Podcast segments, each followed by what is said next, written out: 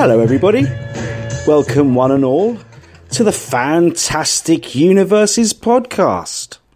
Hi everyone, it's James here, and today I'm joined by Max and Steve. We're three of the lead writers for the Fantastic Universes website. We're here recording our first ever podcast, so thank you for joining us and thanks for listening to us. How's it going, guys? How, how are you, Max? What have you been up to lately? I'm very well, thanks, James. Just enjoying life in general this week, really. Just been sort of like most of the uh, nation uh, enraptured by The Walking Dead. I trust both you guys have seen the latest episode. I have, yes. Oh yes, oh yes. I got the point. Uh, I th- yeah, well, along with about eight others by the looks of Yes, it. Um, I thought it was fantastic.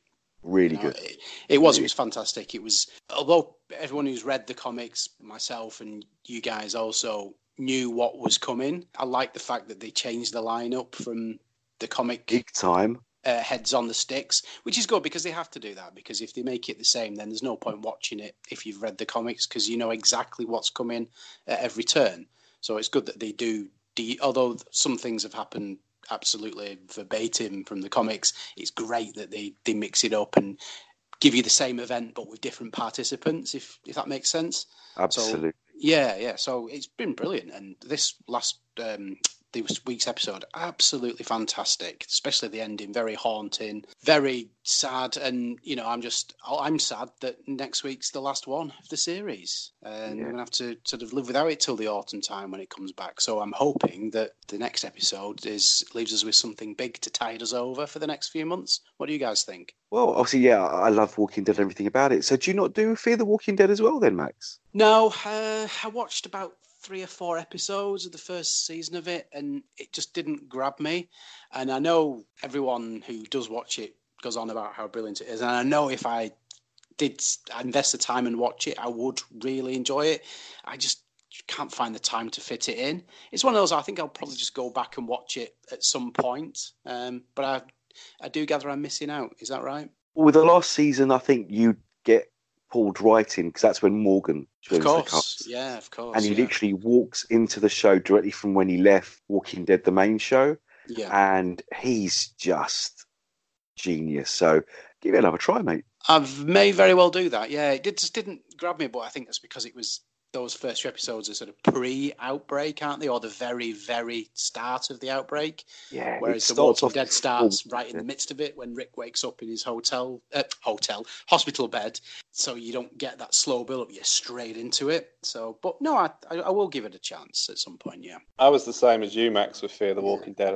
I, watched the first, I think, three or four episodes, and it just didn't just didn't sink in for me. I didn't really enjoy it. I said to myself, I'll come back to it at some point, but I never did. But The Walking Dead this week was good, but I was disappointed with the people whose heads ended up on the spikes because I don't feel any real attachment to any of those characters. The comics was Ezekiel and uh, Rosita, wasn't it? And you know, it was Mm. characters that you'd come to really enjoy reading about. When I read that page and saw those images, it really hits you.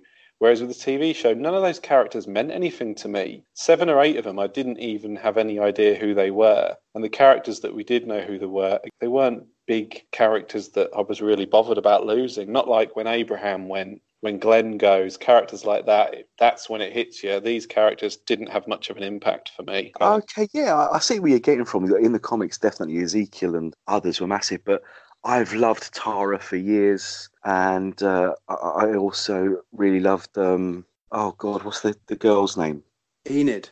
Enid. I, I adored Enid. So, and Henry has been such a big deal, especially this this season. I was gutted because I knew, like you said, what was coming. We were going to get heads on spikes. I'd also heard a rumor. I think you said this as well, James, when we were chatting earlier that um, Ezekiel makes it. So I was thinking, well, who the bloody hell?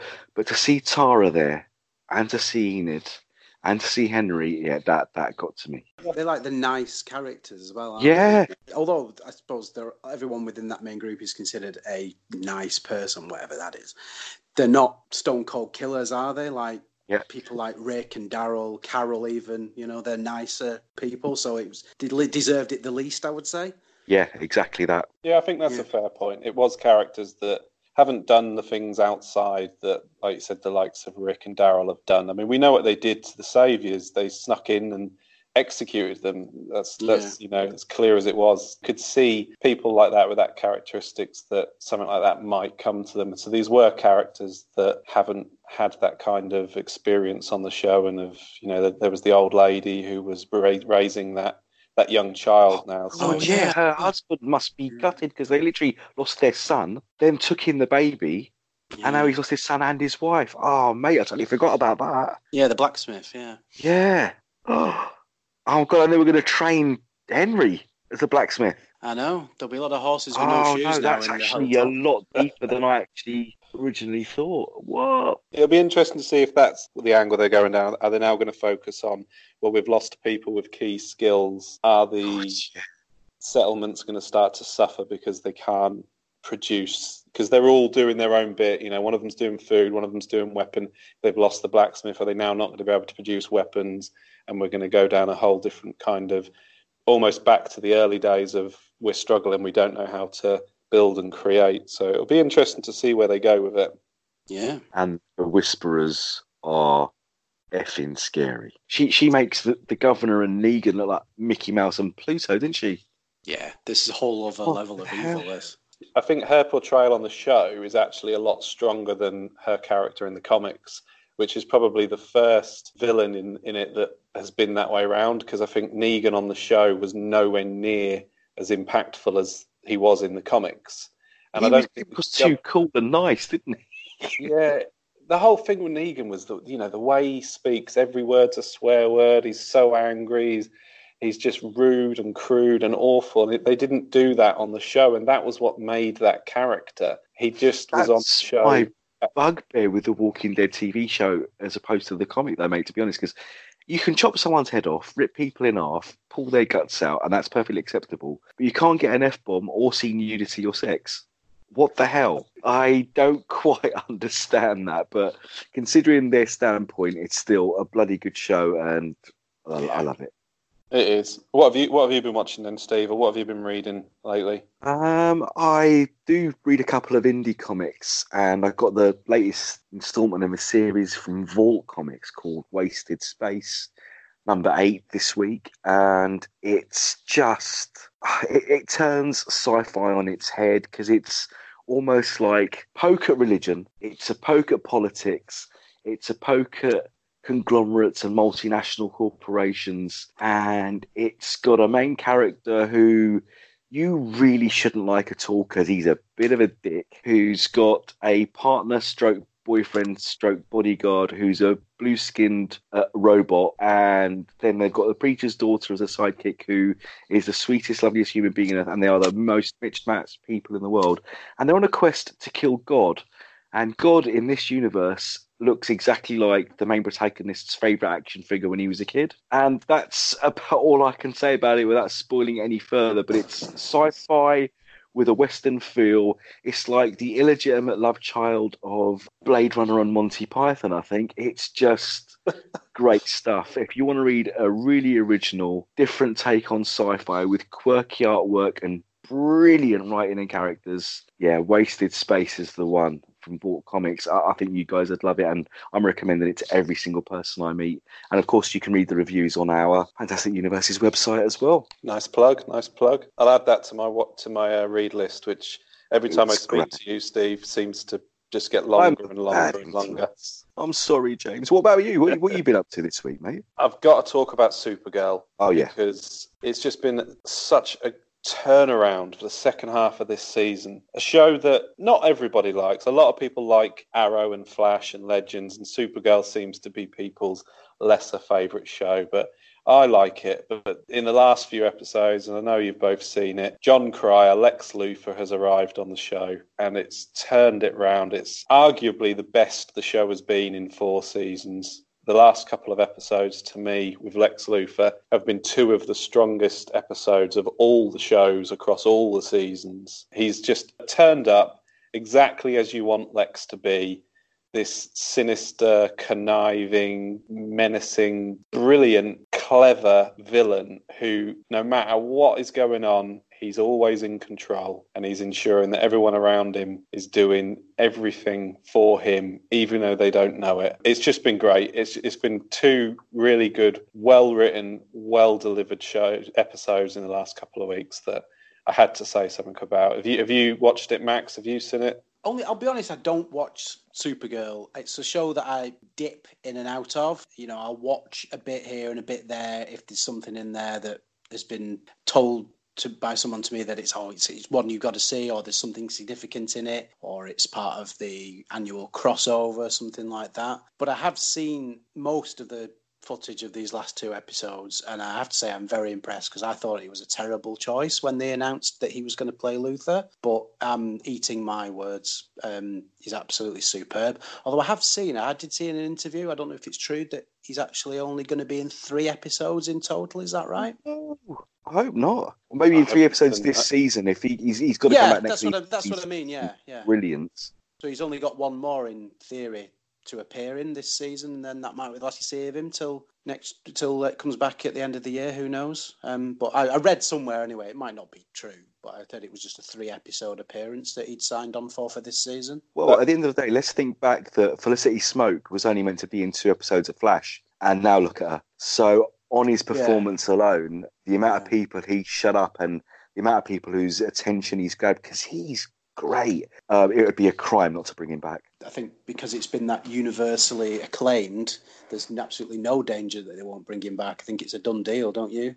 A They've managed to stay away from Lex throughout the previous seasons. They've mentioned him here and there. Lena, his sister's a major character. Time has come where this season's had a couple of villains in it Manchester Black and uh, the Children of Liberty and Agent Liberty. And they've been good, strong performances, but not villains that can carry a season. And there has been talks of ratings dipping and risks of the show getting cancelled and Arrow's coming to an end now. So this is the right move for them right now to bring in bring in lex. Say next season he's going to be our big villain for the whole season and they'll get all their viewers back and hopefully carry on for a, a good good few more seasons. Well Sounds said, good. James. max what else you been up to? Um, I've been uh, reading Immortal Hulk, the Marvel Comics title. Mm, I must admit, I'm not bang up to date with it because I've been reading it in trade paperback form. So I'm probably about four or five issues behind where it's up to currently. But it's absolutely blown me away.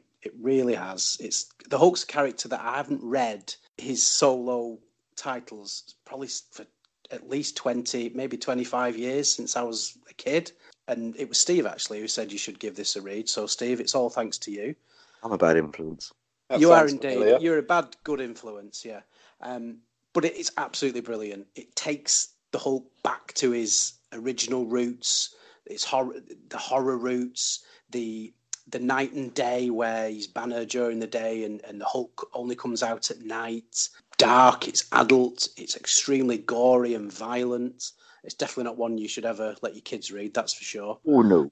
No chance, no chance in hell, as uh, Vince McMahon would say. Um, yeah, but it's it's just got everything you would want to see in a Hulk uh, title.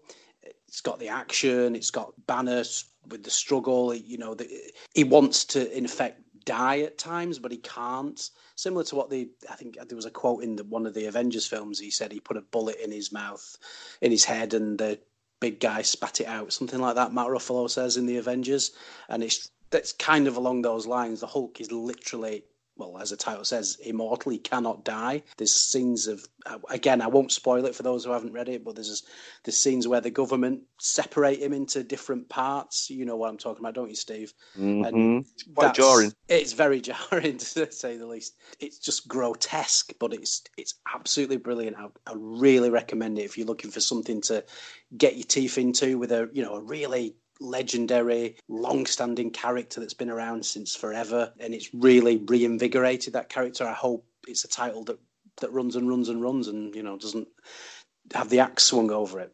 Brilliant, brilliant read. Can't argue with that. I was speaking to our friends at Comic Biz. Hello, friends at Comic Biz, yesterday, and actually, that's one of their fastest growing and biggest selling titles.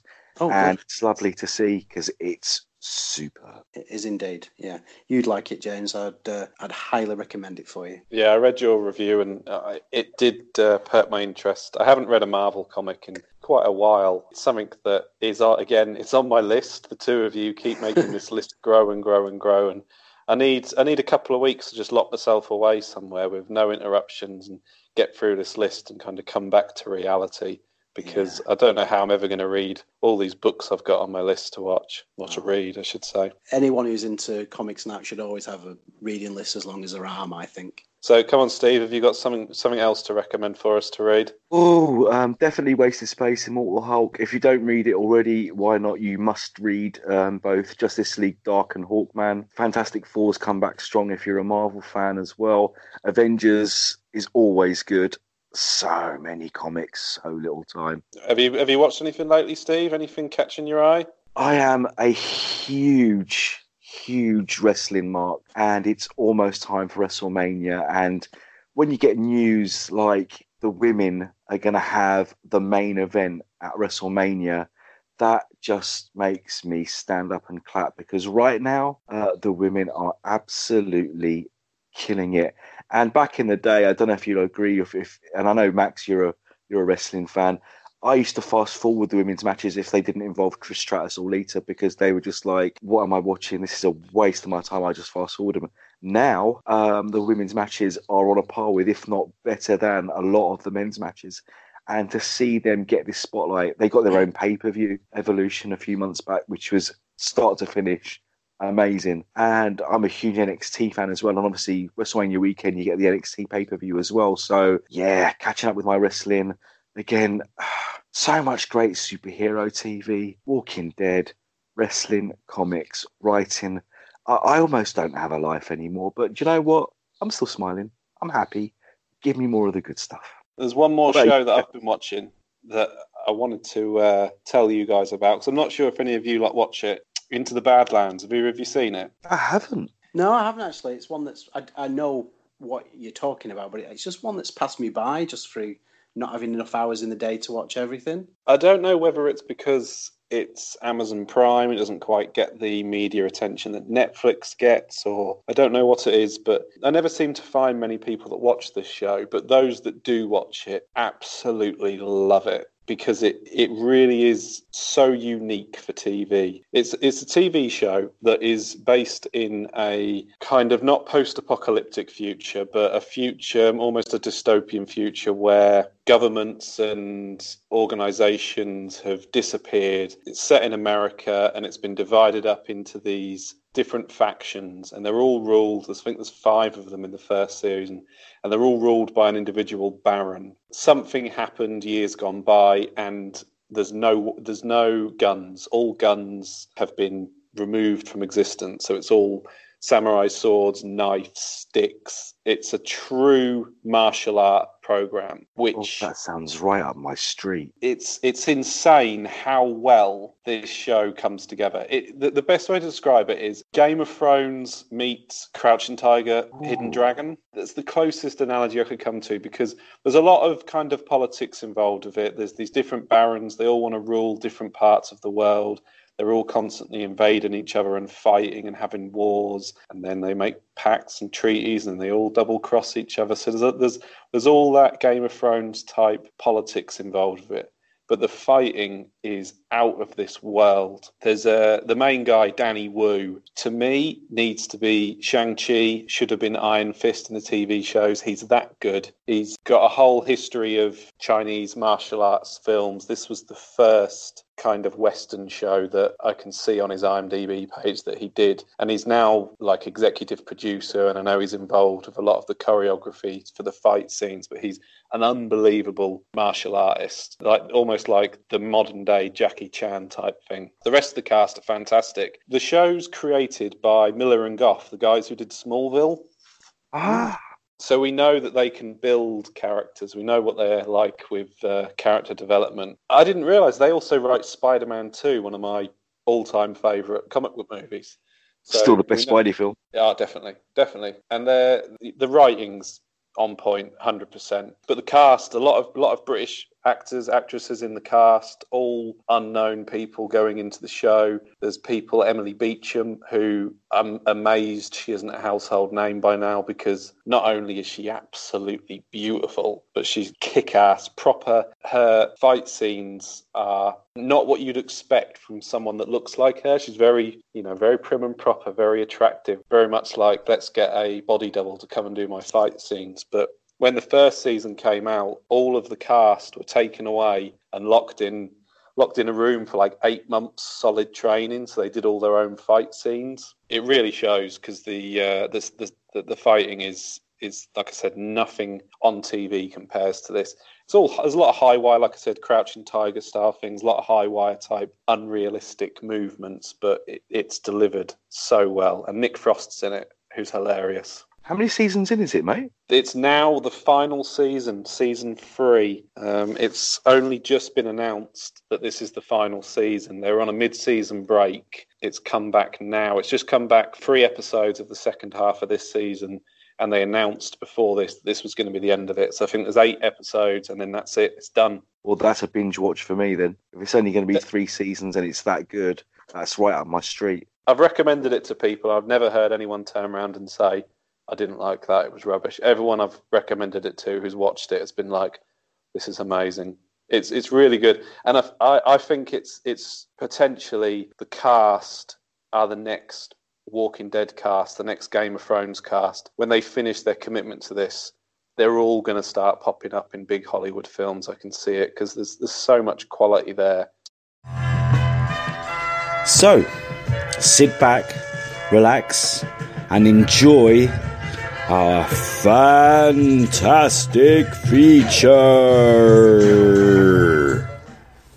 Right, yes, it's our first ever fantastic feature. Everyone knows 2019 is a big year if you're a Batman fan because this year marks the character's 80th anniversary. If I look that good at 80, I'm going to be a happy fella. Yeah, Batman's 80 years old. I've recently done a review for Detective Comics 1000, which you can read on the site and, and across the internet. A few other sites have picked up my review as well. We're going to talk about the character in stages the first 30 years, the next 30 years, and then the last 20 years leading up to today, and each of us has picked two of our highlight moments from each era. Who doesn't know Batman? The first human superhero, the first one who didn't have magical rings or come from an alien planet or got bathed in toxic radiation or bitten by a radioactive anteater. He's just a dude who's trained himself to be the best he can possibly be. Great mind as a detective, great physique, great fighting skills. He can get beat. So when you read his comic, he gets beaten down. You do fear that, yeah, this could be the last time we see him. He's had his back broken, he's been broken down mentally and physically. But the thing with Batman is, unless you kill him, he's going to get right back up and keep on fighting. And that to me is why he's my favourite comics book character of all time. So, yeah, we've each got two key moments in his life from not just the comics, we're going to go back through his TV appearances, his movie appearances. So, we'll start off with the first 30 years. He appeared in 1939. James, so what's your picks for the first 30 years of The Dark Knight, mate? I can't recollect reading a whole great deal amount of comics from that period. To me, the first thing that comes to mind is it has to be 1940, the introduction of Dick Grayson as Robin, because where would Batman be without his sidekick, eh? The first ever? Yep, first ever sidekick, first ever version of Robin. A character who has just grown and grown and grown and is probably, in my opinion, the only sidekick in all of comics that has genuinely grown into his own standalone character. Dick Grayson as Nightwing now. He stands on his own two feet. He stands shoulder to shoulder with Batman, with Green Lantern, with Superman. He is now the main man in his own little world. He's not just the sidekick, the boy wonder next to Batman. It all started back in 1940 when he adopted this young whippersnapper and became his friend, became his son essentially. And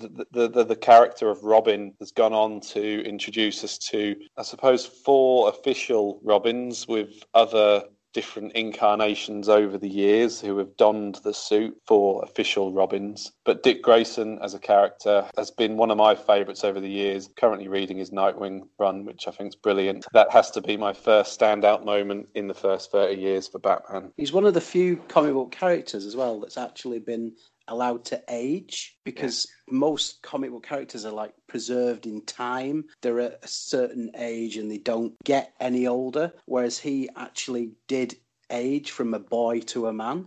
And it's very quite rare. You don't really see that. It's only taken him 80 years from go from being 12 years old to being 23 years old. So, but the rest Yeah. are stuck at 35 forever, isn't they? Exactly, exactly. you know, you, you see them; they get introduced at whatever age they are, and then they stay that age over the their lifespan of that character being published. Whereas this is one of, I'm sure Steve, you, you might know of anyone else that applies to, but it's one of the few characters I can think of that actually did age. Spidey to an extent, but nowhere near as much because he's still only like six, seven years older than he was when he first appeared. So, Yeah, you're right. Actually, yeah, Spider. I completely forgot about Spider Man. Yeah, of course. Yeah, went from a Yeah, high yeah. school student to a to a man. Yeah, of course. so was your second pick then, James? A few years after this, it's another introduction of a character. It's Alfred, the butler, the friend, the carer, the parent, the estate manager. He is so integral to not just Batman's character, but Bruce Wayne. He's always been there for him. Some people might say Alfred's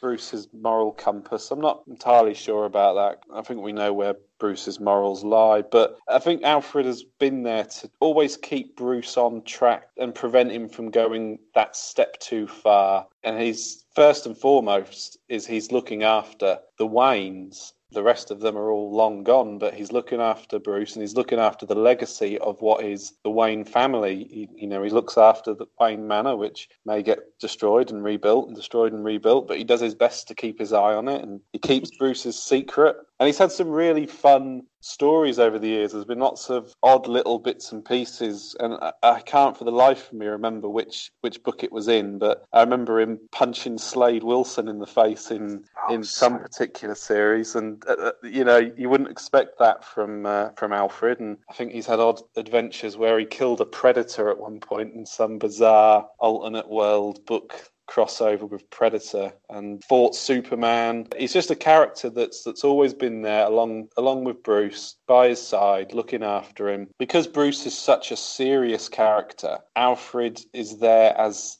not as the comedy relief, but he is just gives you that little bit of freshness here and there where it's not all dark, it's not all doom and gloom.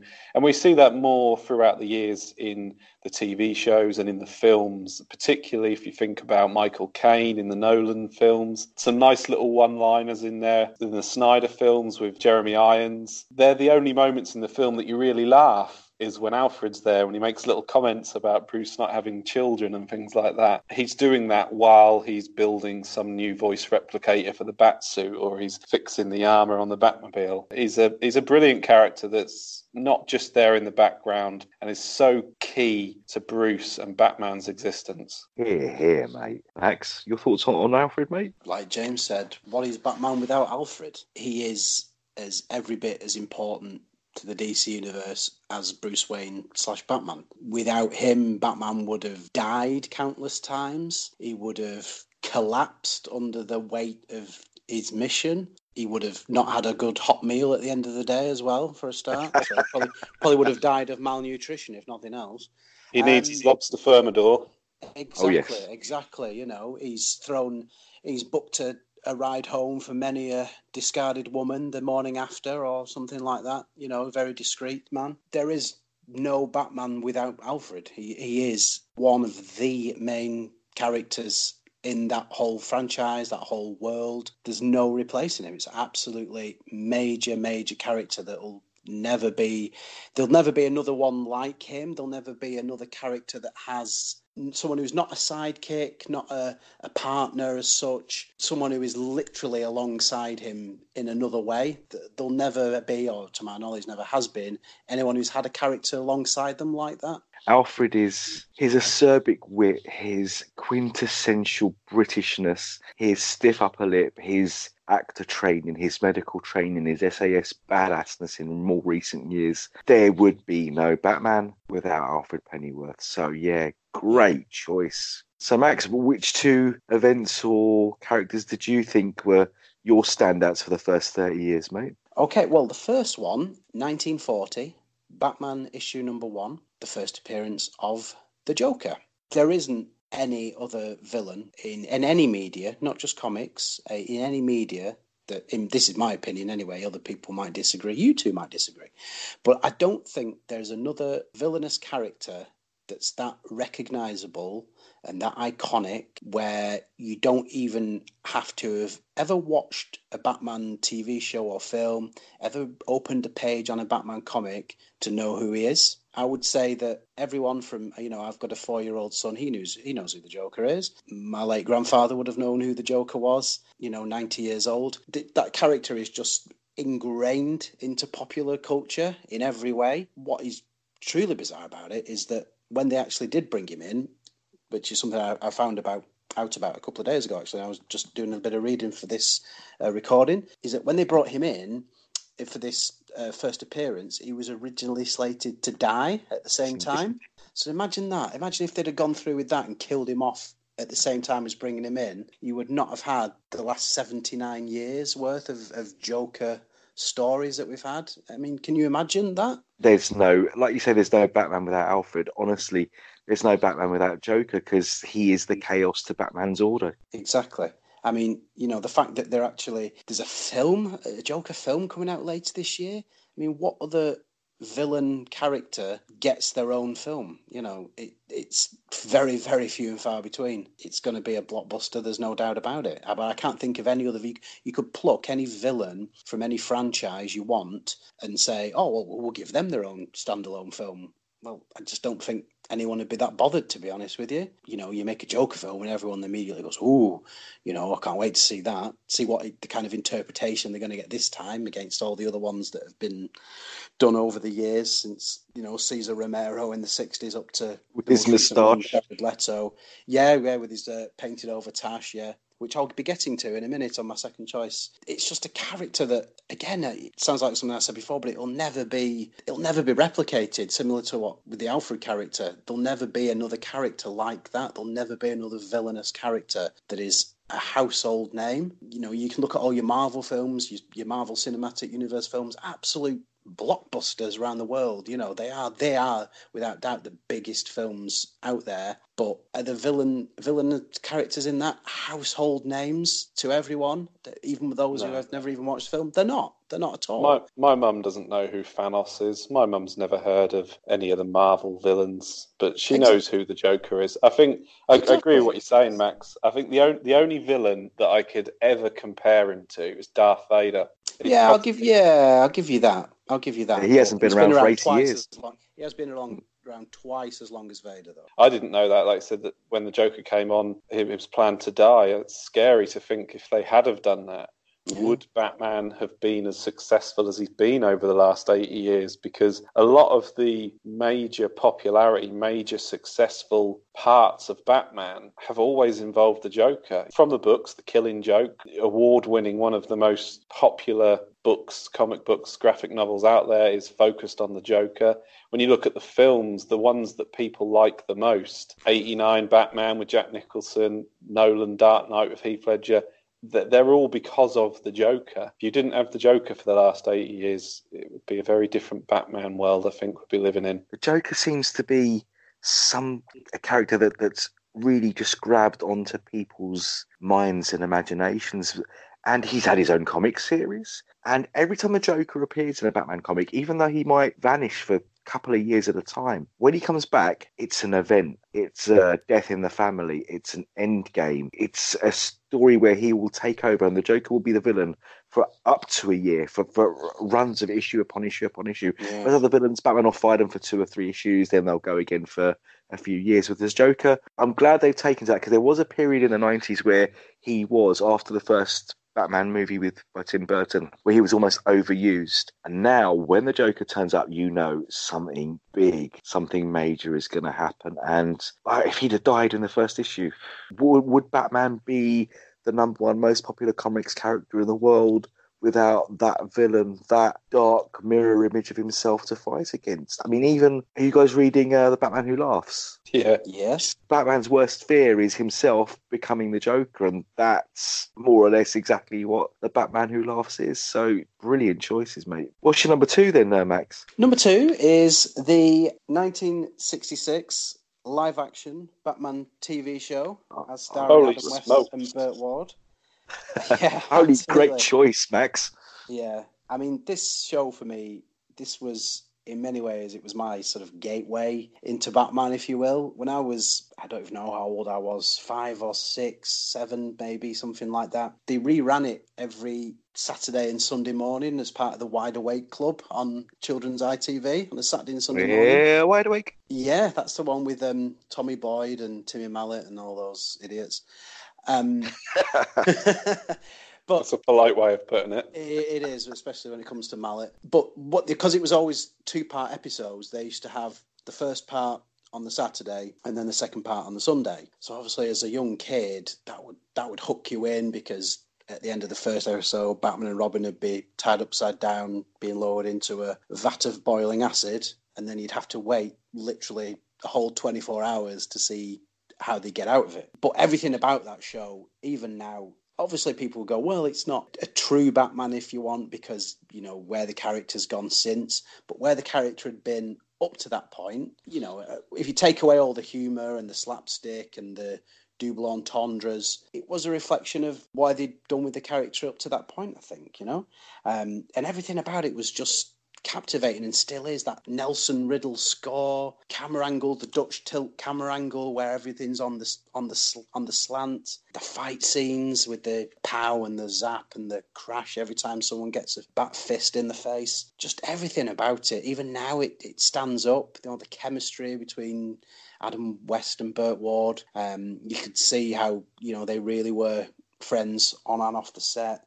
The iconic portrayal of all the, the rogues gallery that are still held, holds up today, you know, and the actors that they got in there, Burgess Meredith, Cesar Romero, Vincent Price, people like that, Joan Collins, Zsa Zsa Gabor, star-studded stuff. And, you know, you can watch it even now if you have a spare 25 minutes, bang an episode on, and you'll love it. It's one, you know, 50 years on, it's still revered as much as it was at its height, Batmania in the late 60s. And I think 50 years from now, it will be again. Yeah, I agree, Max. It's a, it's a great series and it's absolutely perfect for its time that it was created. And let's not forget, it wasn't a huge budget. It wasn't a big budget TV, even for them days. When you do any any kind of research into it, or if you read any any articles about people that were involved with the show, a lot of the props were made by people volunteering. And I think Batman's belt in the first series was series was sponges, so you know, dish sponges taped to a belt. There was no real cost that went into it. It was for me the same as you, Max. It was my introduction to Batman early morning TV on the weekends. That was where I used to see it, and that was what got me to originally fall in love with the character and everything about Batman. Can't argue with any of that. Uh, but you guys are lucky because your wide awake club, you could see part two the next day. I had to wait a week. And back when back when I were a lad, if you missed episode two, there was no repeats. Um, you missed it. You, you Yeah. just that's it. You just had to watch the first part of the next adventure. No VHS or video recorders back in those days. And uh, again, that's that's what hooked me in. Seeing Batman caught in a trap he couldn't possibly get out of, even though you knew he would, you didn't know how. And those cliffhangers, and that that's the whole comic book feel of it. And like I say, even though Batman started dark in 39, 40, and he'd fight monsters and vampires and werewolves and crime in the night, uh, when the whole censorship came in and Dr. Wertham and trying to stop Batman comics because um, it was highly suspect that a grown man lived with a young boy and stuff like that. And that whole camp era of Batman was brought in. It mirrored the TV show because they had to do something different with the character.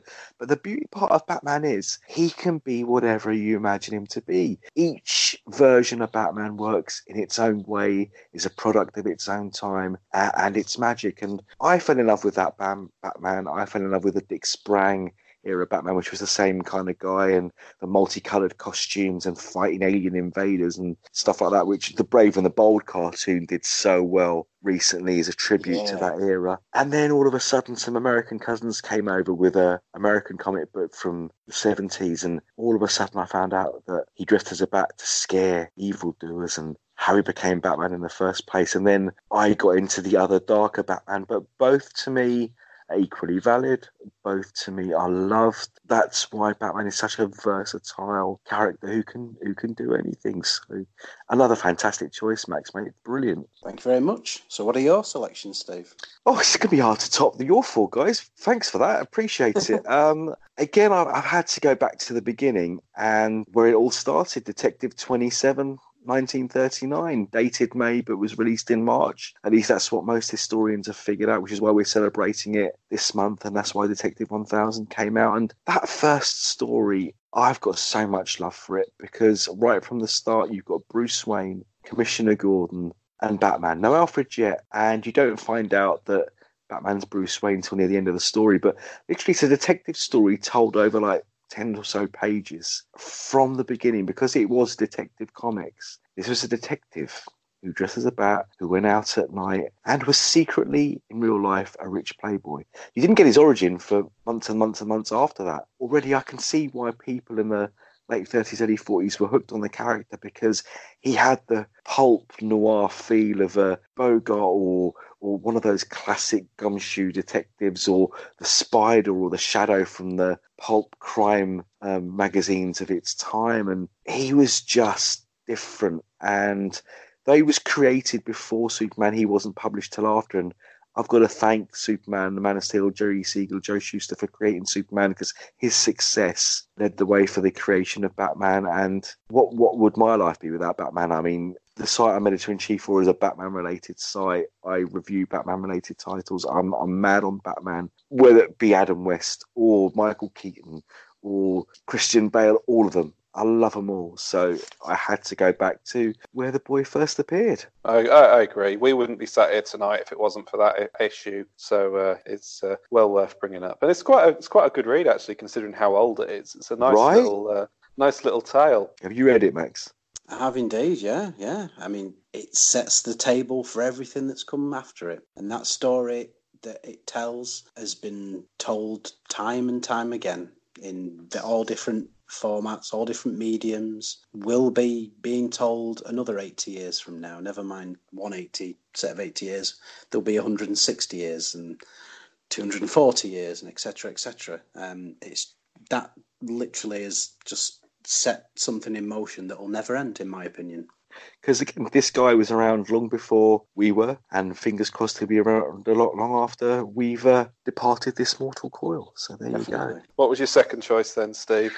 Um, it's funny that Max picked the Joker because I've also gone back to Batman number one as well. But this for me is for the complete opposite of the Joker. Rather than Batman's greatest enemy, his greatest love, uh, Selina Kyle, Catwoman. She made her first appearance in that very same issue. Batman number one had the first Joker story and the first Catwoman story. I've picked this one because of what Tom King's doing in the current Batman run, where when he took over the, the book at the beginning of the DC rebirth, he said that he was aiming to do a hundred issue arc, which at its core would focus around the relationship between Batman and Catwoman, Selina Kyle and Bruce Wayne. It's funny to me that halfway through, when the wedding went skewiff, for want of a better of a word, everyone lost their mind. I mean, I knew that was coming, and I don't know if you've heard any other podcasts I've done or, or have seen any of the media or any of the reviews for the show, but a lot of people who've been around with the character for years and years and years and you said, well, yeah, that is what's going to happen. He's not going to suddenly get his joy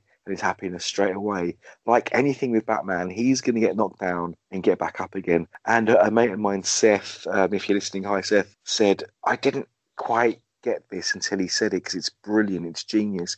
He said that what comedy romance. or what film do you see where the guy gets the girl in the first half of the film? Mm. He's got to lose her first, and Yeah. then he gets her at the end, and that's what makes the whole journey fantastic. And in this first appearance, the beautiful thing that Tom King's done in the current run is he's gone right back, and like Grant Morrison did, he's taken these old stories which shouldn't really work anymore, but he's done his magic and made them fit perfectly with the Batman of today. And again, people are saying, well, how come Catwoman remembers their meeting one way and Batman remembers their meeting another? Is Tom King just saying that they're not compatible, or or is he not knowing what he's talking about, or is this the whole parallel worlds and things not working? To me, it's much simpler than that. To me, Catwoman is remembering Batman Year One, where Selina met Bruce Wayne for the first time. Because she, even though she's Catwoman, sees herself as Selina Kyle. He, though he's Batman, she sees him as Bruce Wayne, the man that she loves. Whereas Batman remembers the first time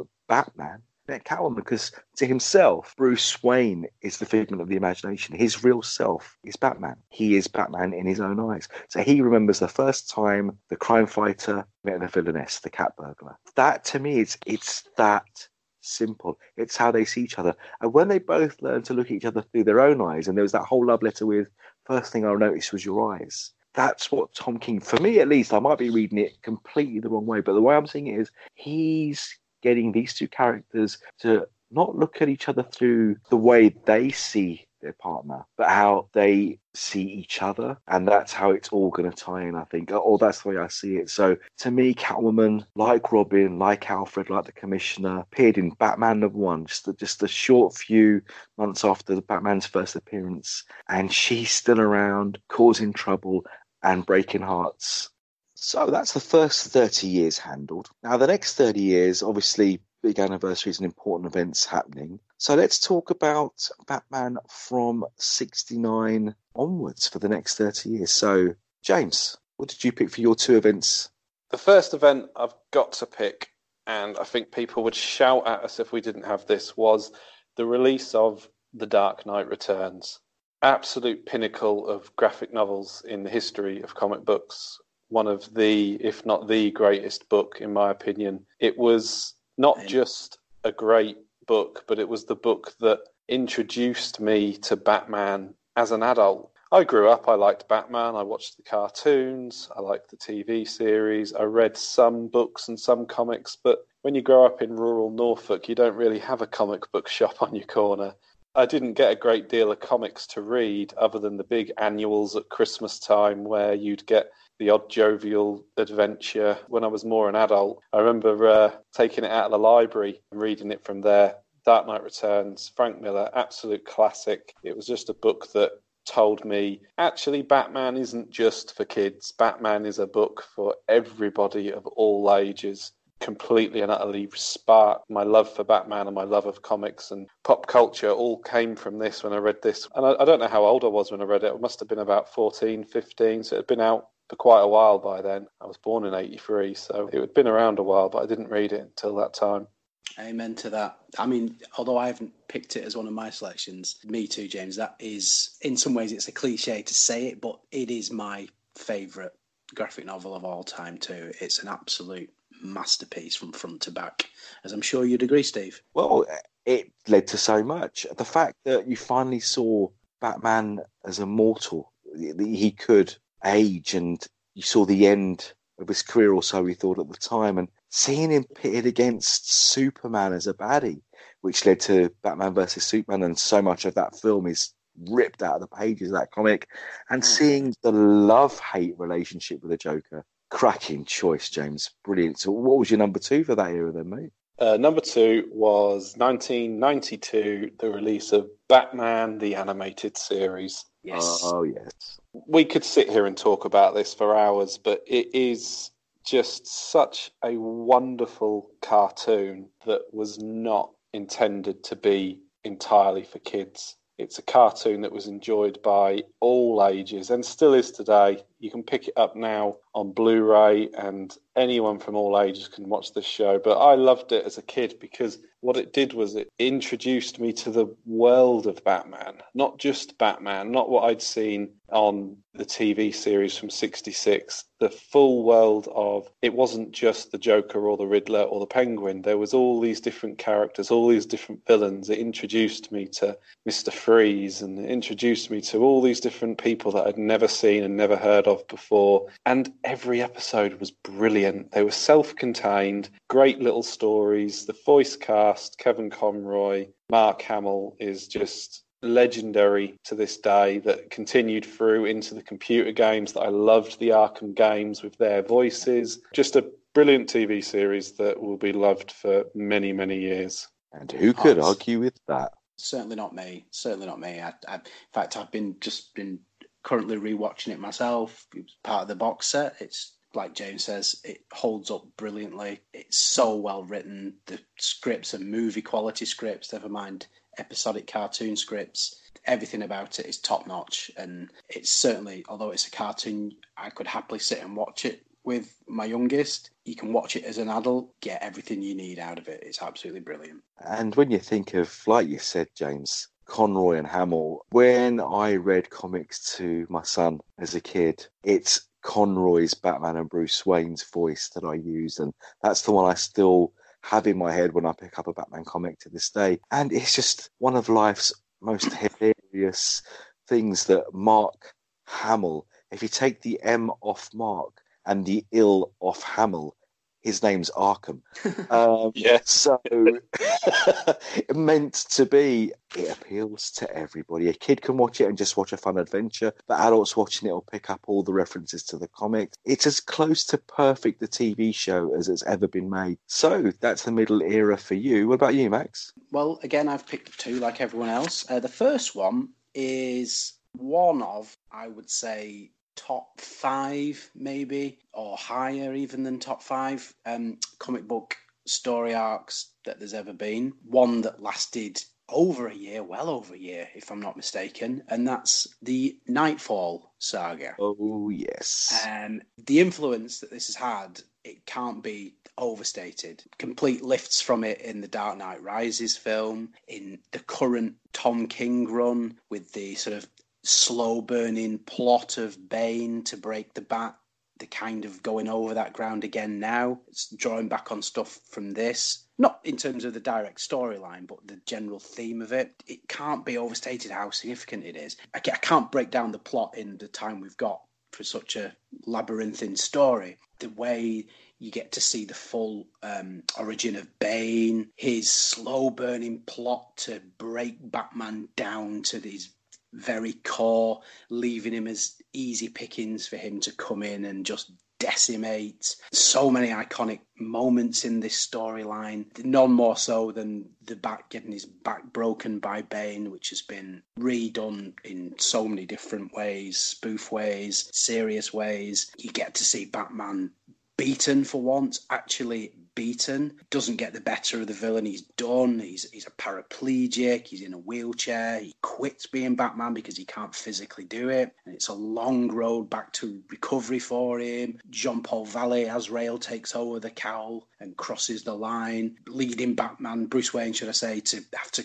eventually rehab himself, doing the whole odyssey to Europe to get that, coming back, reclaiming the cowl. It's just a long, long story and it has so many spin off parts to it. Very rare you get writing like that now, whereas something's done over so long a period of time. Things tend to be shorter to burst, but it's, oh, it's I can't even begin to do it justice. Surely it must be one of you guys' favourites. This is the series where Azrael takes over as Batman, isn't it? Correct? Yes. Yeah, one of the things that I remember from this was because there was a lot of contention because Dick Grayson was Nightwing at this point, and who was Robin? It, it wasn't Jason Todd, it was Tim Drake, wasn't it? Yeah. And I think he suggested that Dick Grayson should have taken over as Batman, and Batman didn't want him to, and he wanted Azrael, and it was yeah, it was a it was a it was a good story from what I remember. Like I said, I haven't read it in a while, but I, I did enjoy that. All right, so it's one you can just go back to at any point. You know, it's a real page turner as well. It's just that you know what's coming, and you know Batman's days are numbered. Bane's coming for him, and it's the way he let he's laid out his plot to just break him down and put all the villains out there for him to deal with in one fell swoop. So he's got nothing left at the end. Genius storytelling, in my opinion. It's great because it was set in a time when Bruce and Dick were still at a bit of loggerheads. They weren't seeing eye to eye. So the whole thing of, of, of Dick not taking over when you really should have made sense at the time. And they brought in Azrael, who seemed to be every bit Batman's equal physically, but his conditioning as an assassin was his downfall. And the beauty of Bane was he was every bit Batman's equal physically, but also one of the few villains who was his equal mentally as well. And that's what made that whole story just brilliant. My second one, then, this is just a bit of a change of tack, really. It's not actually Batman story per se. There's a moment in there that just for me just sums up the character. This is JLA, Justice League of America from '97. Grant Morrison.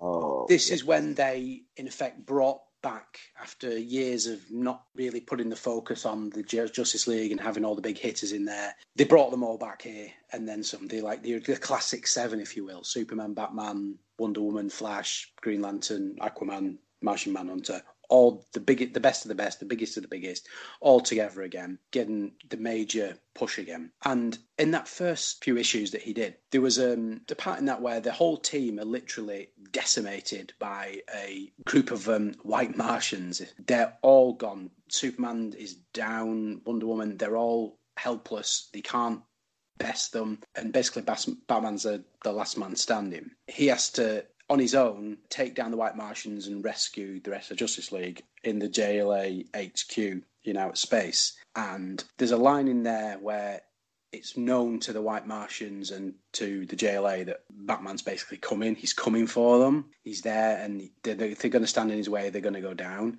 And one of the White Martians makes—I can't remember now. He makes some comment about, well, what is he? What can this man do? Who is this man? What can he do? And Superman says to the White Martian, he says, "This is the most dangerous person or dangerous man on Earth." And to me, that just sums up what Batman is if you think about it, he's like you said at the, at the top of the show, Steve. He's just a man. He has no superpowers. He has no magical abilities. He's just a man. He, as part of the Justice League, stands next to gods, if you will, um, modern day gods, and not only stands shoulder to shoulder with them, but actually leads them, and they're all afraid of him. Well, as much as a Grant Morrison fan I am, I've never read this, so Oh, I will just say, Steve, try and pick this one up, James, because it, it is a corker. The fact that it's Superman who turns around and says that Batman is the most dangerous man in the world. Because what he does is, from the beginning, there's little hints from the first page that they're Martians, though you don't find that out until near the end of the story. They've just appeared as superheroes who've escaped a world that's been destroyed and they've come to save Earth. And they do so many great things, but it's literally a slow burn for them to try and take over. But Batman's slowly worked out what they really are. And knowing what they are, they're Martians, he knows their weakness. And while they take out all the superpowered members of the JLA, thinking that they're the they're the threats, along comes Mister Normal Human Guy and takes them out one by one by one.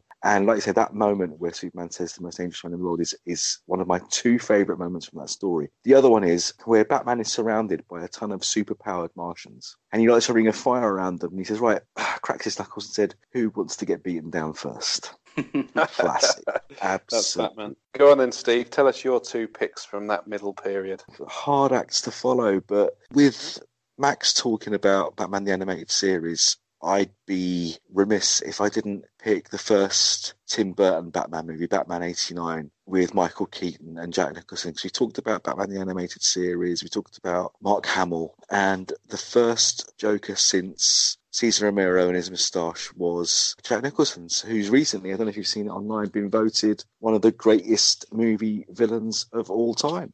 And that's Well deserved. yeah, 30 years later. And what can I say about this film? Because this, to many, was a real eye opener because in the public consciousness for people who didn't read comics, Batman was always Adam West. So when Tim Burton made this film, and this character was crashing through skylights with a billowing black cape and fighting crime at night and being a figure of fear. it was really like, what the hell am I watching? This isn't the Batman I grew up with. But back then, people accepted it and embraced it. Where it's a bit sad they didn't do with a darker Superman of Man of Steel, who wasn't honestly that dark. He was a reflection of the time and the comics of today. So why have audiences changed so much? And now they want to reminisce and go back to the good old days. And back then, they accepted Keaton over West when they couldn't be more different. But that film's legacy is incredible. That changed the way people saw Batman in the public consciousness, not just for readers. So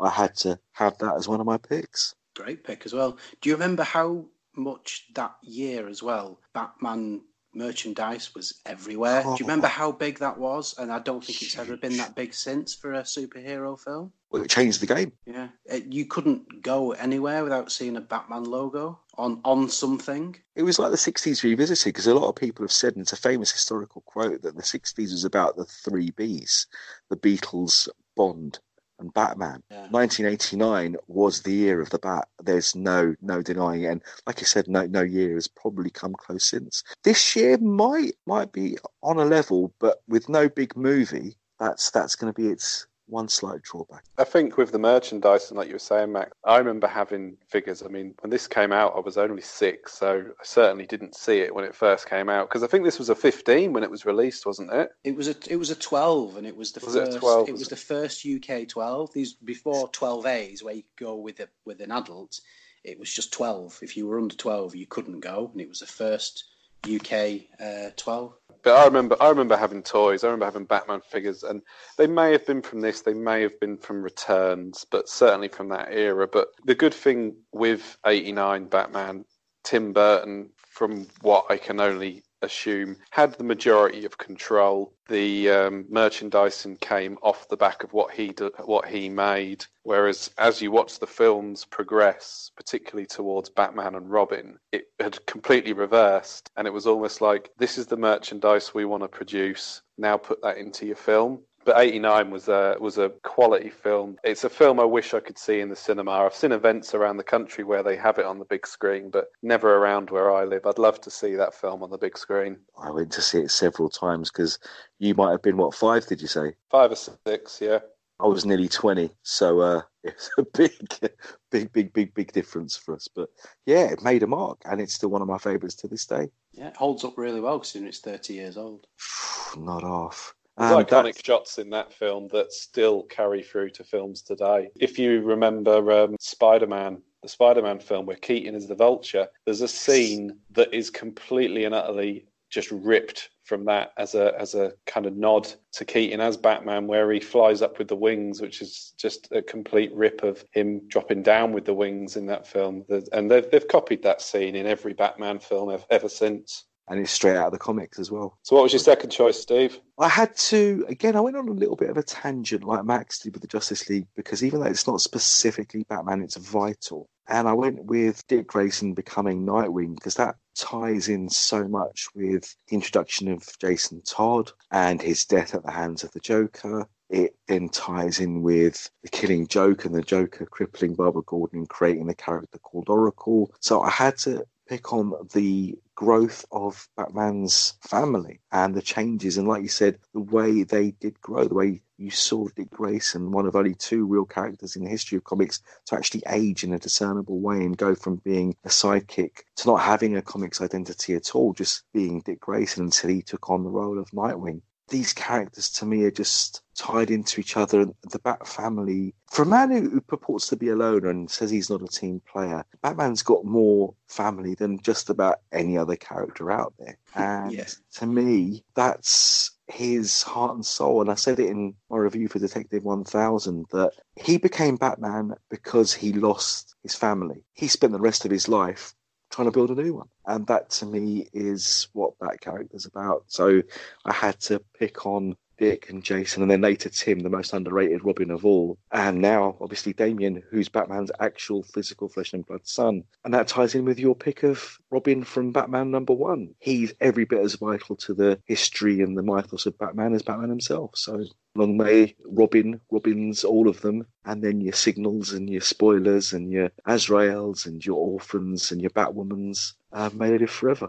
And like you said, my my original pick in the first was was the introduction of Robin. So this is all tied into that. So I, I don't need to go much more over how much I love Robin and how much I love Dick Grayson and becoming Nightwing was a great arc and I think he's become such a better character in everything that he's done as Nightwing. Right, which leads me to the last 20 years. We've got two more each. So, James, what did you pick for the last 20 years? Well, when we're talking about the last 20 years of Batman, what we are looking at is virtually reincarnations of everything that's been built over the previous 60 years that we've talked about. Different versions, different remakes. So, I'm going to have to go with, and it's a bit of a cheat because my first thing is free, is the Nolan trilogy movies. Ooh. Batman Begins, The Dark Knight, and The Dark Knight Rises. That's not a cheat, mate, because honestly, they're one story. They are, and they are essentially telling stories that we've had from previous years for a modern day audience. And I think that's the key thing for, for this. Batman Begins was my first vision, my first time seeing Batman as an adult, because prior to this, it was Batman and Robin was the previous film. Yeah, And 97, that. 97 so i was 4 13 14 so this was my in 2005 when batman begins come out and by that point i'd well and truly gotten back into my love for comic books and my love for superheroes this was my first time seeing batman as an adult and n- not the first movie isn't my favourite. I think they get progressively better as we go through the trilogy. I will say that I think this is the greatest trilogy of movies ever made when you think about movies like The Godfather and things like that, I still think that the Batman, the Nolan trilogy, to me, is a more complete trilogy. is a is a more entertaining trilogy for me. And I'm a, I'm a very rare breed. Dark Knight Rises is actually my favourite of the three films. Um. I think. Oh, that's good to hear, Max. Batman Begins gives us his origin, tells us who Batman is. It's a virtual rip of the Batman Year One, Frank Miller. That you know, there's a lot of liberties that have been taken with it, but that's the closest I think you can take for that first film. The Dark Knight really should just be called The Joker because it's Heath Ledger that makes that film. Unfortunately, the tragic news of his death after the film escalated its profile a lot more. Oscars, awards, things like this were always going to happen when that unfortunate situation happened, but you can't take anything away that it is an amazing film. My favourite incarnation of the Joker. I like Jack Nicholson, but I think Heath Ledger's for me. And again, maybe because it was me seeing it as an adult, but he's definitely my favourite, and it was a great film. But then The Dark Knight Rises, I think I liked it the most because it was the most comic booky film out of the three of them. They're all three independent films. The origin, Batman Begins, is coming of age journey film where he's trying to learn who he is. The Dark Knight is a straight up thriller, quite a mystery who done it, but it's a straight up thriller. And The Dark Knight Rises is, is for me is a true comic book film. Every element in it, they seem to sneak in a lot more comic references. There's there's little bits where there's a conversation between the police where they, one of them just says to him off the cuff, "There's no crocodiles in the sewers." And to the average audience member, they might just think, "Oh, what are they talking about?" But it's obviously a reference to Killer Croc.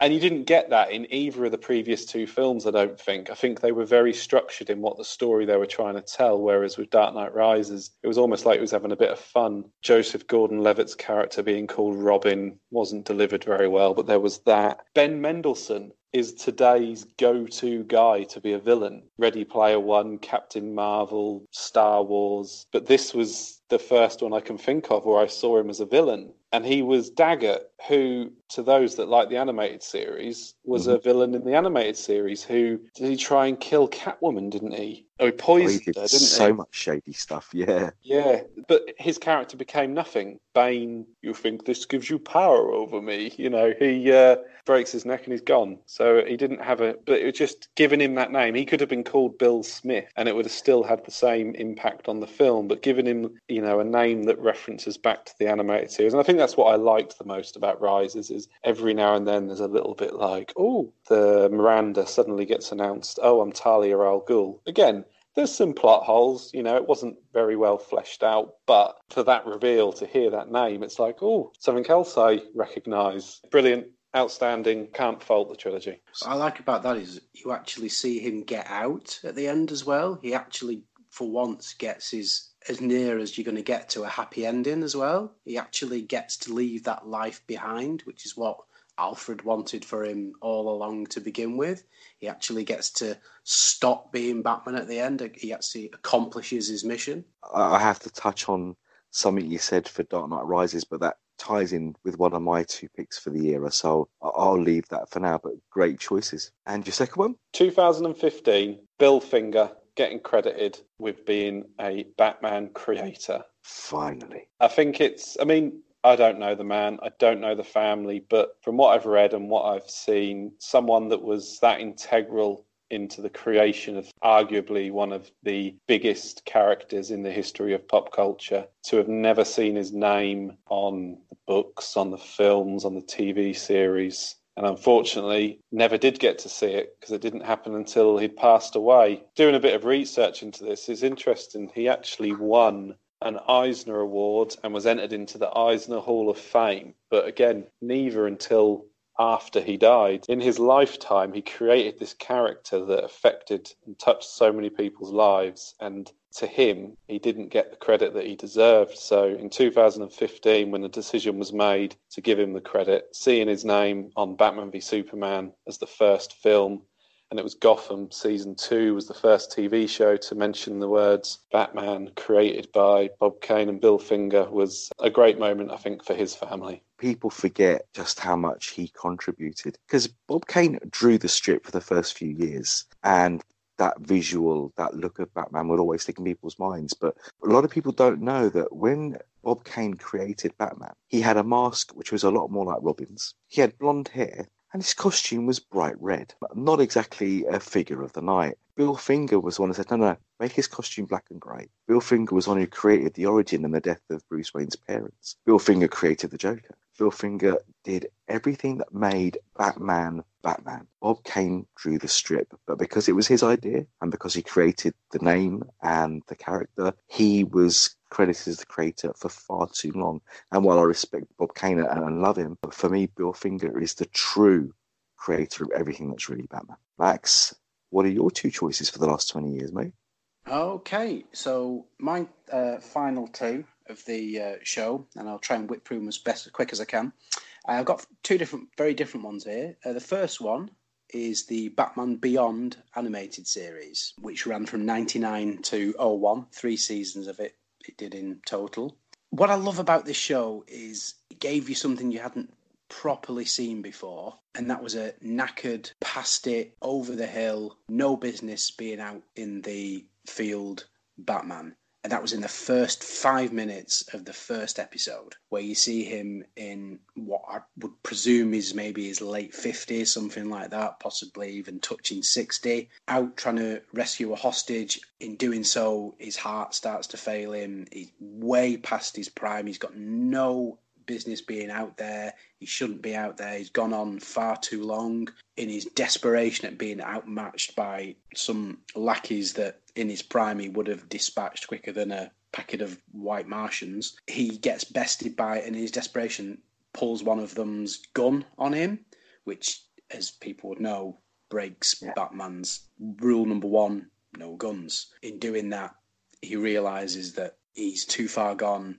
packs it all up, lives the rest of his life, or intends to live the rest of his life out as a bitter, old, isolated recluse. Alfred's dead by this point, and so he's just living in isolated Wayne Manor with his uh, trusted hound Ace. You flash forward about 20 odd years, and he's well in his 70s, maybe even 80 years old by this point, in a weird sort of future tech Gotham or neo Gotham as it's referred to in the show. I'm not going to go over the potted history of the show because anyone who's listening to this will probably know it by obviously his chance meeting and the mantle of the bat gets passed on to Terry McGinnis. A fresh spin on something, and at the time it was telling you a tale that had already been told, but just done slightly differently. It was a new new touch on it. The futuristic setting, the language used in it, the the futuristic slang, which you see them bringing back in the Flash with Schway and things like that in the TV show. This Batman Beyond, although the series is long gone, it's still going strong as a great comic book right now, which I know you're a oh, fan of, Steve. It's as good as anything that's out there, Batman related, I think. And I'm talking about the current comic and the animated series. Is it as good as the 90s Batman series, that animated series that James picked earlier? No, of course it isn't. It's, it's not as good because I don't think anything gets to be as good as that. But as a companion piece, continuing the story, if you will. I think it's absolutely brilliant and it's well worth the watch if anyone's never seen it. Seek out the DVDs. It's only about 50 episodes, 52 episodes, I think they made in total. You could watch it in a couple of weeks. It's really well worth a watch. Just a show that still holds up today, I think. It's every bit as good. What do you guys think? The only question that I have, I don't understand, is why it's never been made into a live action version. I know, yeah. yeah. They could they could easily do it. They could easily do it, and it would work. Yeah, it could work as a TV show as well. And in a, in a world of diversity, anybody could be Terry McGinnis. You know, it could be it could be a white man, it could be a black man, it could be a girl, it could be anybody could realistically be that because it's an alternate future, different Batman. It's not Bruce Wayne could be could be anything. I'm surprised it's never been done. Well, in the movies it could be, but in, in the cartoon it was eventually revealed that he was uh, a descendant. He was clone, wasn't he? Yeah, clone as, as clone of Bruce Wayne.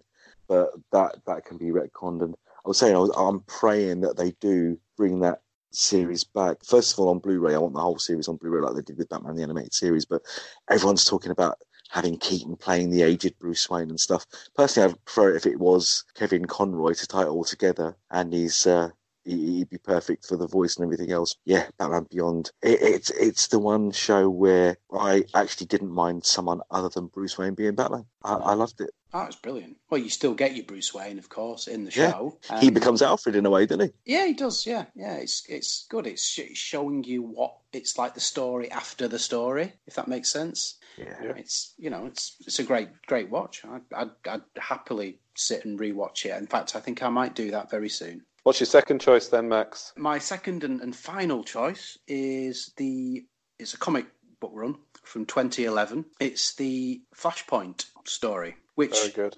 Ostensibly, it's not a Batman story because the Flash is your centerpiece character of this arc, but it has to be mentioned just for the very, very different portrayal of Batman. Again, not going to delve into what the whole Flashpoint story is and how it comes about because we don't have the time and people will already know it. But you get this alternate reality, this altered reality as a result of something that Barry Allen does to change the past, which changes the course of history. And in this alternate reality, when the Wayne murders take place, it's unfortunately the child Bruce Wayne that gets killed and Thomas and Martha survive. And what that leads to is Martha is driven insane as a result of the trauma of having her uh, child murdered in front of her eyes. She becomes that reality's version of the Joker, and Thomas becomes the Batman. You still have a world with Batman in it,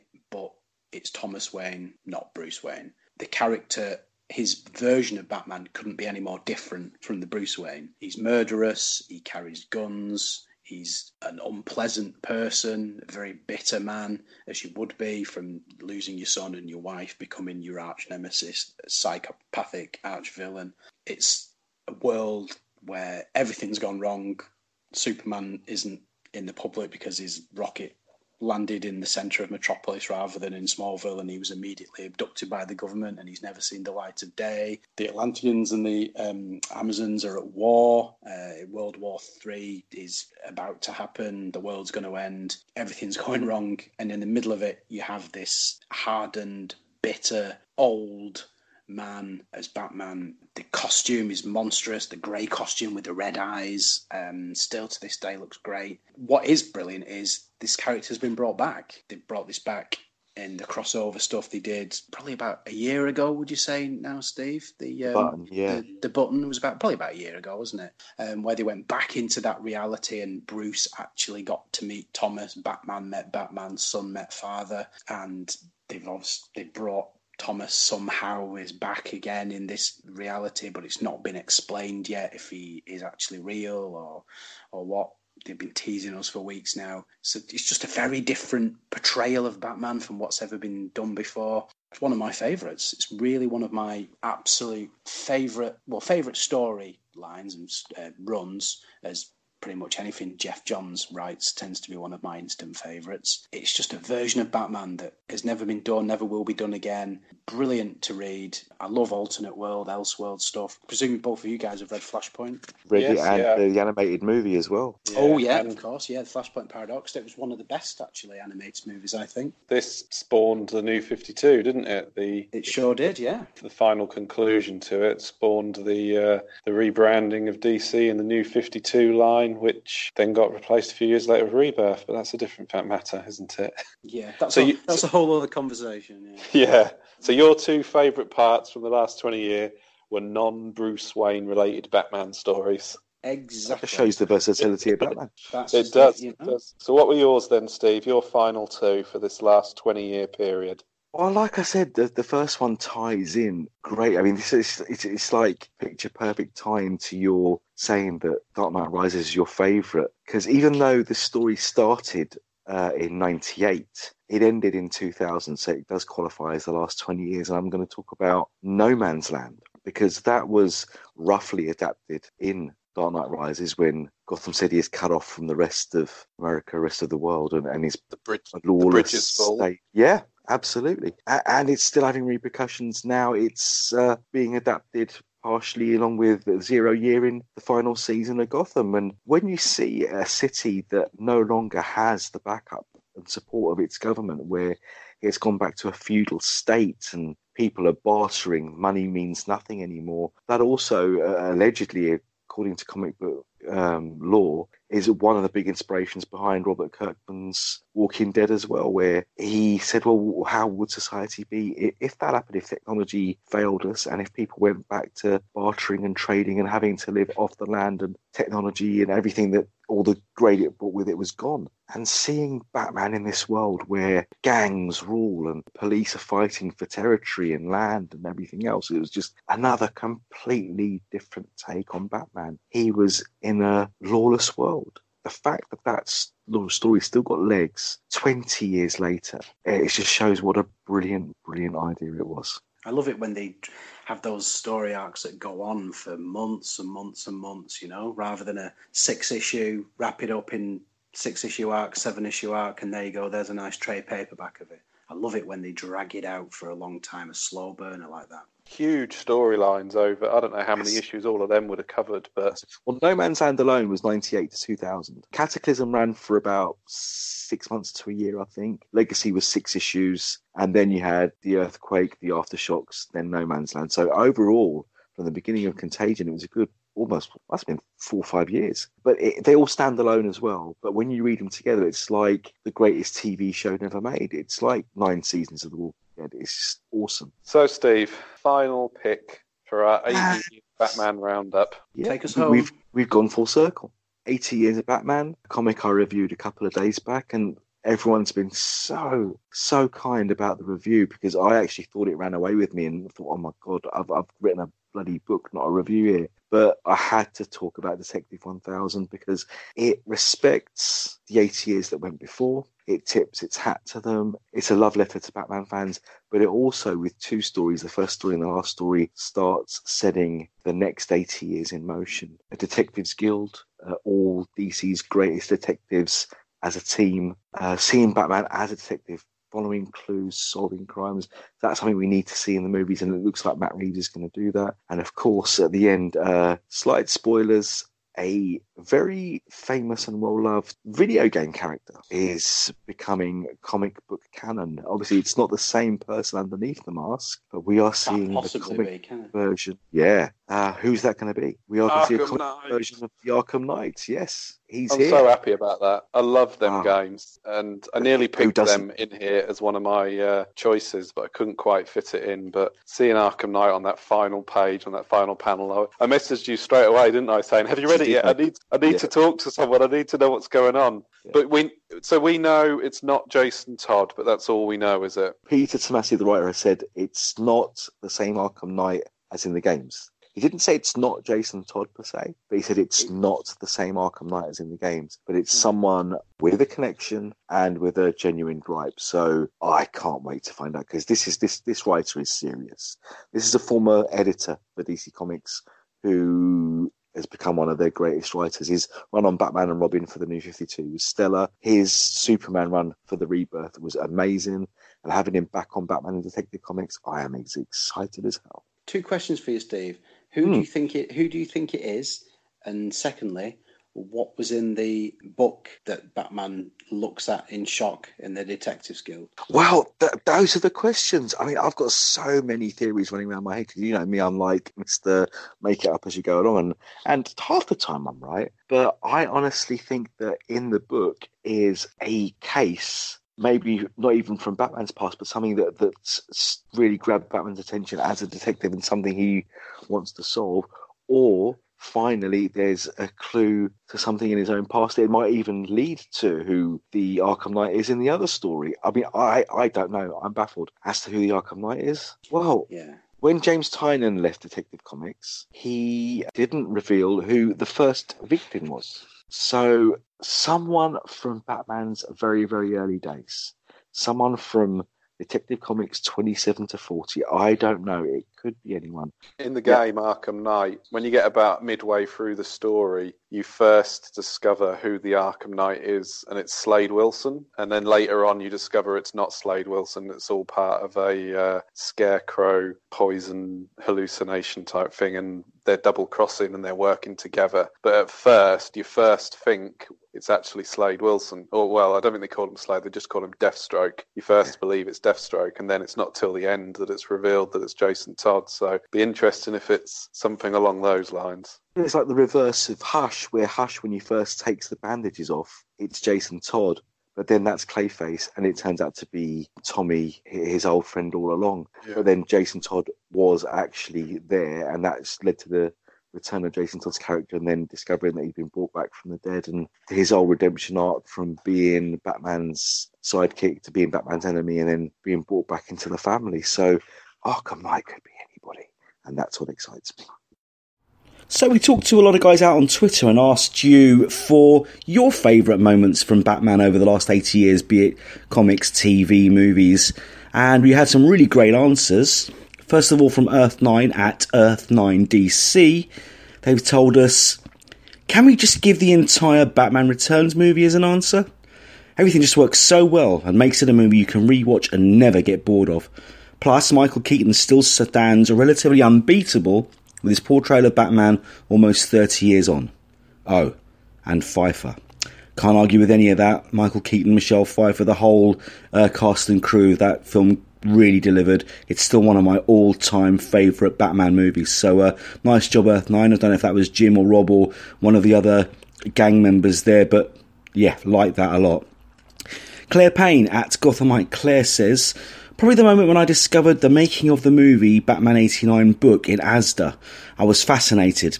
Batman Returns is my favourite Bat film on so many levels, but Ben Affleck and Bruce Wayne was exceptional, and I love how he respected Diana Prince in Justice League.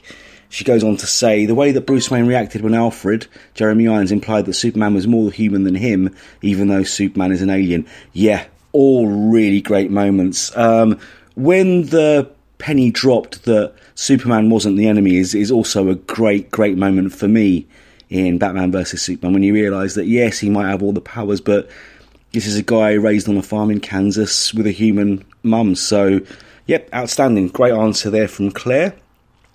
Darren Yorkie Bat fan Hackett, um, whose uh, tag is is just one of my favourites at True Yorkie Pud, nice one, has come. Well, it's gone right back to the beginning. Uh, year two, Fear the Reaper, brilliant story by uh, Todd McFarlane and uh, Alan Davis and others.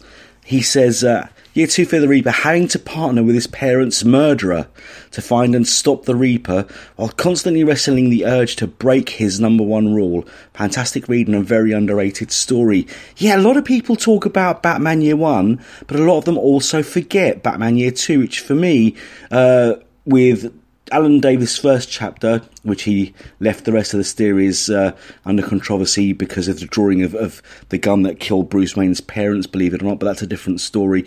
The year two story is, is great. The Reaper's a fantastic villain, and seeing Bruce Wayne team up with Joe Chill, his parents' murderer, whew, it was deep. Really good stuff. And then Todd McFarlane finished the story.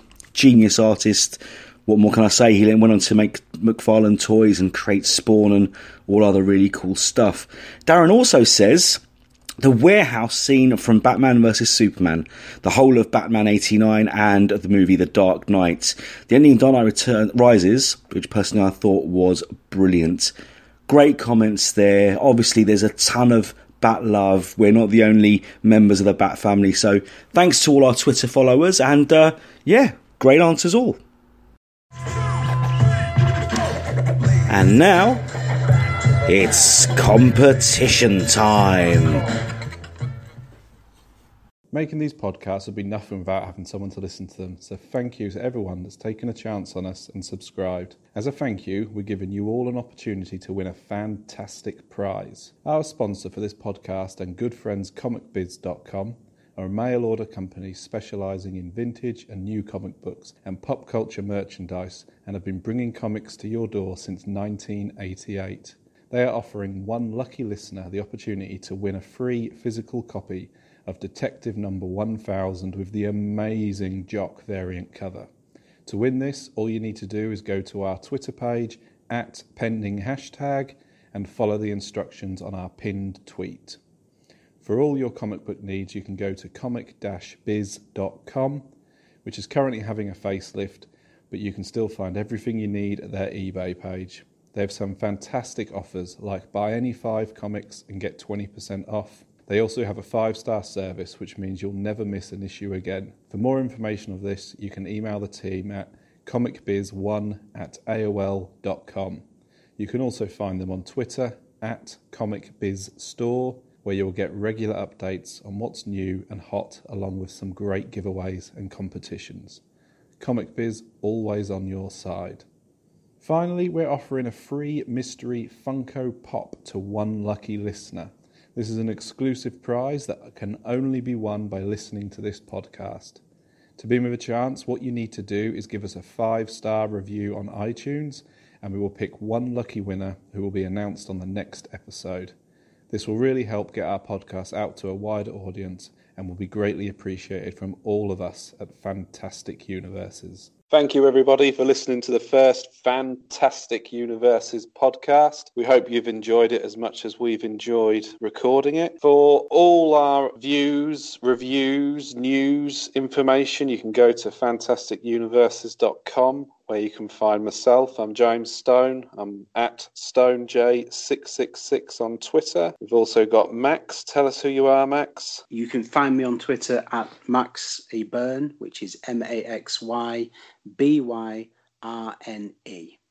Thank you. Our editor in chief, Steve, give us the final goodbye. You can see a ton of my stuff, of course, on Fantastic Universes, which is our site. Just Google search Steve J. Ray to find the damage I've inflicted on the poor old internet over the last 10 years as well. And you can catch me on Twitter at EL underscore S T E E V O L Stevo. And you can catch all three of us, uh, Fantastic Universes, on Twitter at pending hashtag. And thanks for listening.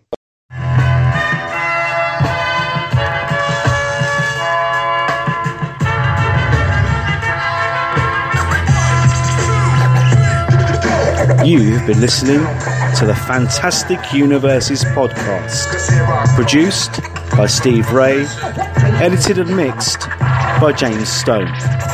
All music by Professor Elemental. You can find out more at professorelemental.com or at teasearecords.com.